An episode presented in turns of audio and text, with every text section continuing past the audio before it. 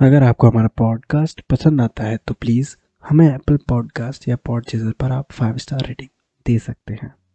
और अगर आपके मन में कोई ऐसा सजेशन है, जो हमारे लिए यूज़फुल साबित हो सकता है तो प्लीज़ हमें एक ईमेल कीजिए। हमारा ईमेल आपको पॉडकास्ट के डिस्क्रिप्शन पे और एपिसोड के डिस्क्रिप्शन में भी मिल जाएगा। ग्यारह साल के वॉरेन बफेट ने जब अपने घर वालों को बताया कि मैं इन्वेस्ट करने के लिए तैयार हूँ। मैं अपना पहला स्टॉक खरीदने के लिए तैयार हूँ। तो घर में से किसी को भी सुनकर अचंभा नहीं हुआ। पर उन्हें ये सुनकर अचंभा ज़रूर हुआ कि वॉरन 120 डॉलर इन्वेस्ट करना चाहते थे, जो कि उन्होंने सोडा पीनट्स और मैगजीन बेचकर कमाए हैं। 120 डॉलर उस समय पर काफ़ी ज़्यादा हुआ करते थे और उन्होंने सिटीज़ सर्विस प्रेफर्ड को चुना, जो कि उनके पिता के फेवरेट स्टॉक्स में से एक था। उन्होंने अपनी बहन डॉरिस के साथ मिलकर लगभग 230 डॉलर के छः शेयर्स खरीदे। दोनों ने 115-115 डॉलर मिलाए थे। उस साल गर्मियों में सिटीज़ प्रेफर्ड ने अपना ईयरली लो टच किया और उन दोनों के शेयर्स 30 परसेंट लॉस में चल रहे थे। हर रोज़ डोरिस वॉरेन को अपने लॉसेस के बारे में बताती थी और जब स्टॉक ने रिकवर किया तो वफिट ने शेयर्स को 40 डॉलर पर शेयर के हिसाब से बेच दिया और उन्हें पाँच डॉलर का प्रॉफिट हुआ। कुछ ही समय में सिटी सर्विस प्रेफर्ड का स्टॉक 202 डॉलर पर शेयर पर पहुँच गया और अभी तक उन्होंने लगभग चार सौ बयानवे डॉलर का प्रॉफिट बना लिया होता अगर उन्होंने शेयर्स नहीं बेचे होते तो। उन्हें वो 120 डॉलर सेव करने में पाँच साल का वक्त लगा था और उन्होंने अपनी 20 साल की पोटेंशियल कमाई का मौका गंवा दिया था। ये वॉरन को काफ़ी ज़्यादा बुरा लगा और इससे उन्हें पेशेंस का इम्पोर्टेंस समझ आया और ये लेसन आगे चलकर उनके लिए सबसे ज़्यादा वैल्यूबल साबित हुआ।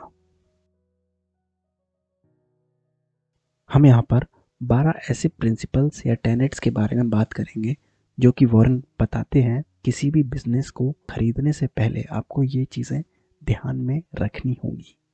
इन 12 टेनेट्स को चार अलग अलग कैटेगरी में बांटा गया है। पहली कैटेगरी है बिज़नेस टेनेट्स दूसरी है मैनेजमेंट टेनेट्स तीसरी है फाइनेंशियल टेनेट्स और चौथी है मार्केट टेनेट्स पहले हम बात करते हैं बिज़नेस टेनेट्स की। वॉरेन का कहना है कि don't invest in a business you don't understand. हमें कभी भी उन बिजनेसेस में इन्वेस्ट नहीं करना है जिन्हें हम समझ नहीं सकते। अगर आप कंपनी के revenue expenses cash flow labour relations price flexibility और कैपिटल एलोकेशन नीड्स नहीं समझ सकते तो उस कंपनी में इन्वेस्ट नहीं करें। ज़रूरी नहीं कि हमें हर सेक्टर में इन्वेस्ट करना है। हम कुछ सेक्टर्स की कुछ कंपनियों को समझकर उनमें इन्वेस्ट कर कर बहुत अच्छे रिटर्न्स जनरेट कर सकते हैं। दूसरा टेनेट है कंसिस्टेंट ऑपरेटिंग हिस्ट्री वॉरेन उन बिजनेसेस को अवॉइड करते हैं जो या तो कॉम्प्लेक्स होते हैं, यानी समझने में मुश्किल, या फिर जो मुश्किल प्रॉब्लम्स सॉल्व कर रहे होते हैं, या फिर जो फंडामेंटली चेंज हो रहे होते हैं, क्योंकि उनका ओरिजिनल प्लान काम नहीं किया। बफेट कहते हैं कि अच्छे रिटर्न्स वही कंपनियाँ देती हैं जो सालों से एक ही प्रोडक्ट या सर्विस बेच रहे हों।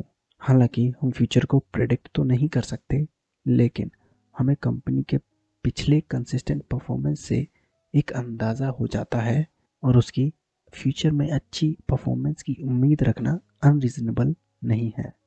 तीसरा प्रिंसिपल या फिर टेनेट है फेवरेबल लॉन्ग टर्म प्रोस्पेक्ट्स वरन इकोनॉमिक्स की दुनिया को दो हिस्सों में बांटते हैं। पहले में वो ऐसे बिजनेसेस के ग्रुप को रखते हैं जो कि बहुत अच्छे हैं और काफ़ी कम संख्या में हैं और वो इन्हें फ्रेंचाइजी बिज़नेस बोलते हैं। दूसरा ग्रुप है बेकार बिजनेसेस का, जिनमें ज़्यादातर बिजनेसेस खरीदने के लायक नहीं हैं। फ्रेंचाइजी बिज़नेस के प्रोडक्ट और सर्विसेज़ की लोगों को ज़रूरत होती है और लोग उसको खरीदना चाहते हैं। इन प्रोडक्ट्स और सर्विसेज़ के कोई सब्सिट्यूट नहीं होते, या फिर यूँ कहें कि इनकी जगह कोई ले नहीं सकता। और ये बिजनेसेस रेगुलेट नहीं किए जाते, यानी इन बिजनेसेस को कंट्रोल करने वाला कोई नहीं है, जो कि इन बिजनेसेस को प्राइस फ्लेक्सिबिलिटी देता है। और इसी वजह से वो अपने प्राइसेस बढ़ा सकते हैं, जिससे कंपनी को एवरेज से ज़्यादा रिटर्न मिलते हैं उसकी कैपिटल पर। अब हम बात करेंगे मैनेजमेंट टेनेट्स की। मैनेजमेंट टेनेट्स में सबसे पहला आता है रैशनैलिटी किसी भी कंपनी के मैनेजमेंट का सबसे इंपॉर्टेंट काम होता है कंपनी के कैपिटल को एलोकेट करना, यानी उसे अलग अलग कामों में लगाना। ये सबसे ज़्यादा इंपॉर्टेंट इसलिए होता है क्योंकि लॉन्ग टर्म में यही डिसाइड करेगा शेयर होल्डर्स की वैल्यू जब कंपनी के पास एक्सेस कैश होता है, यानी बिज़नेस की डे टू डे ज़रूरतों से ज़्यादा कैश होता है तो मैनेजमेंट के पास तीन ऑप्शन होते हैं। पहला री इन्वेस्ट इन कंपनी यानी कंपनी में दोबारा से इन्वेस्ट करना। दूसरा बाय ग्रोथ या फिर एक्विजिशन तीसरा return money to shareholders यानी शेयर होल्डर्स को पैसे वापस करना। अगर मैनेजमेंट एवरेज से कम रिटर्न के लिए री इन्वेस्ट करते हैं तो वफिट कहते हैं कि ये समझदारी भरा फैसला नहीं है। अगर कंपनी किसी बिज़नेस को एक्वायर करता है तो पहली प्रॉब्लम तो ये है कि ग्रोथ ओवर वैल्यूड प्राइस पर मिलती है और दूसरा, नए बिजनेसेस गलतियाँ कर सकते हैं, जो शेयर होल्डर्स के लिए भारी साबित हो सकता है। बफेट के हिसाब से, अगर कैश एवरेज से ज़्यादा रिटर्न के लिए कंपनी में री नहीं किया जा सकता तो समझदारी इसी में है कि मैनेजमेंट या तो पैसे शेयर होल्डर्स को वापस करें डिविडेंड के रूप में, या फिर वो शेयर्स वापस खरीद लें। यानी बाय बैक ऑफ़ शेयर्स और अगर मैनेजमेंट कंपनी के शेयर्स उसकी इंट्रेंसिक वैल्यू से कम में बायबैक करते हैं तो इससे शेयर होल्डर्स और कंपनी दोनों को ही फ़ायदा होगा। अगले टेनेट पर आते हैं, जो कि है कॉन्डोर यानी ऑनेस्टी बफेट उन मैनेजर्स की बेहद रिस्पेक्ट करते हैं, जो कंपनी के फाइनेंशियल रिपोर्ट्स को सही रूप में दिखाते हैं, जो खुद की गलतियों को एक्सेप्ट करते हैं और जो कुछ छिपाए ना। जब कोई मैनेजर ट्रांसपेरेंट रहता है तो लॉन्ग टर्म में मैनेजर और कंपनी दोनों पर ही भरोसा पड़ता है और कंपनी की शेयर प्राइस भी बढ़ती है। अगले टेनेट पर आते हैं, जो है द इंस्टीट्यूशनल इम्पेरेटिव स्कूल में बफेट को सिखाया गया था कि जो मैनेजर्स एक्सपीरियंस होते हैं, वो सच्चे और समझदार होते हैं और वो अपने आप ही रेशनल डिसीजंस ले सकते हैं। लेकिन जब बफेट असल दुनिया में आए, तब उन्हें ये समझ आया कि रैशनैलिटी अक्सर खोने लगती है इंस्टीट्यूशनल इम्पेरेटिव के सामने। अब ये इंस्टीट्यूशनल इम्पेरेटिव क्या होता है?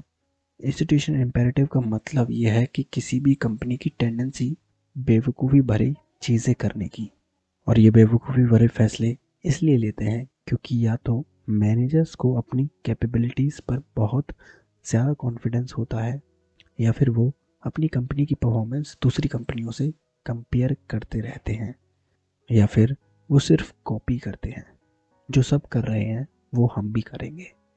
और कई बार इन्हीं गलतियों की वजह से कंपनीज़ या बिजनेसेस बंद भी हो जाते हैं। आज के एपिसोड में छः टेनेट्स हो गए हैं।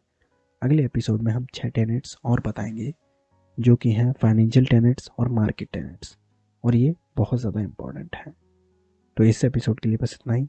अगर आपके मन में कोई बुक है और आप चाहते हैं हम उसकी समरी बनाएँ तो प्लीज़ हमें एक ईमेल कीजिए।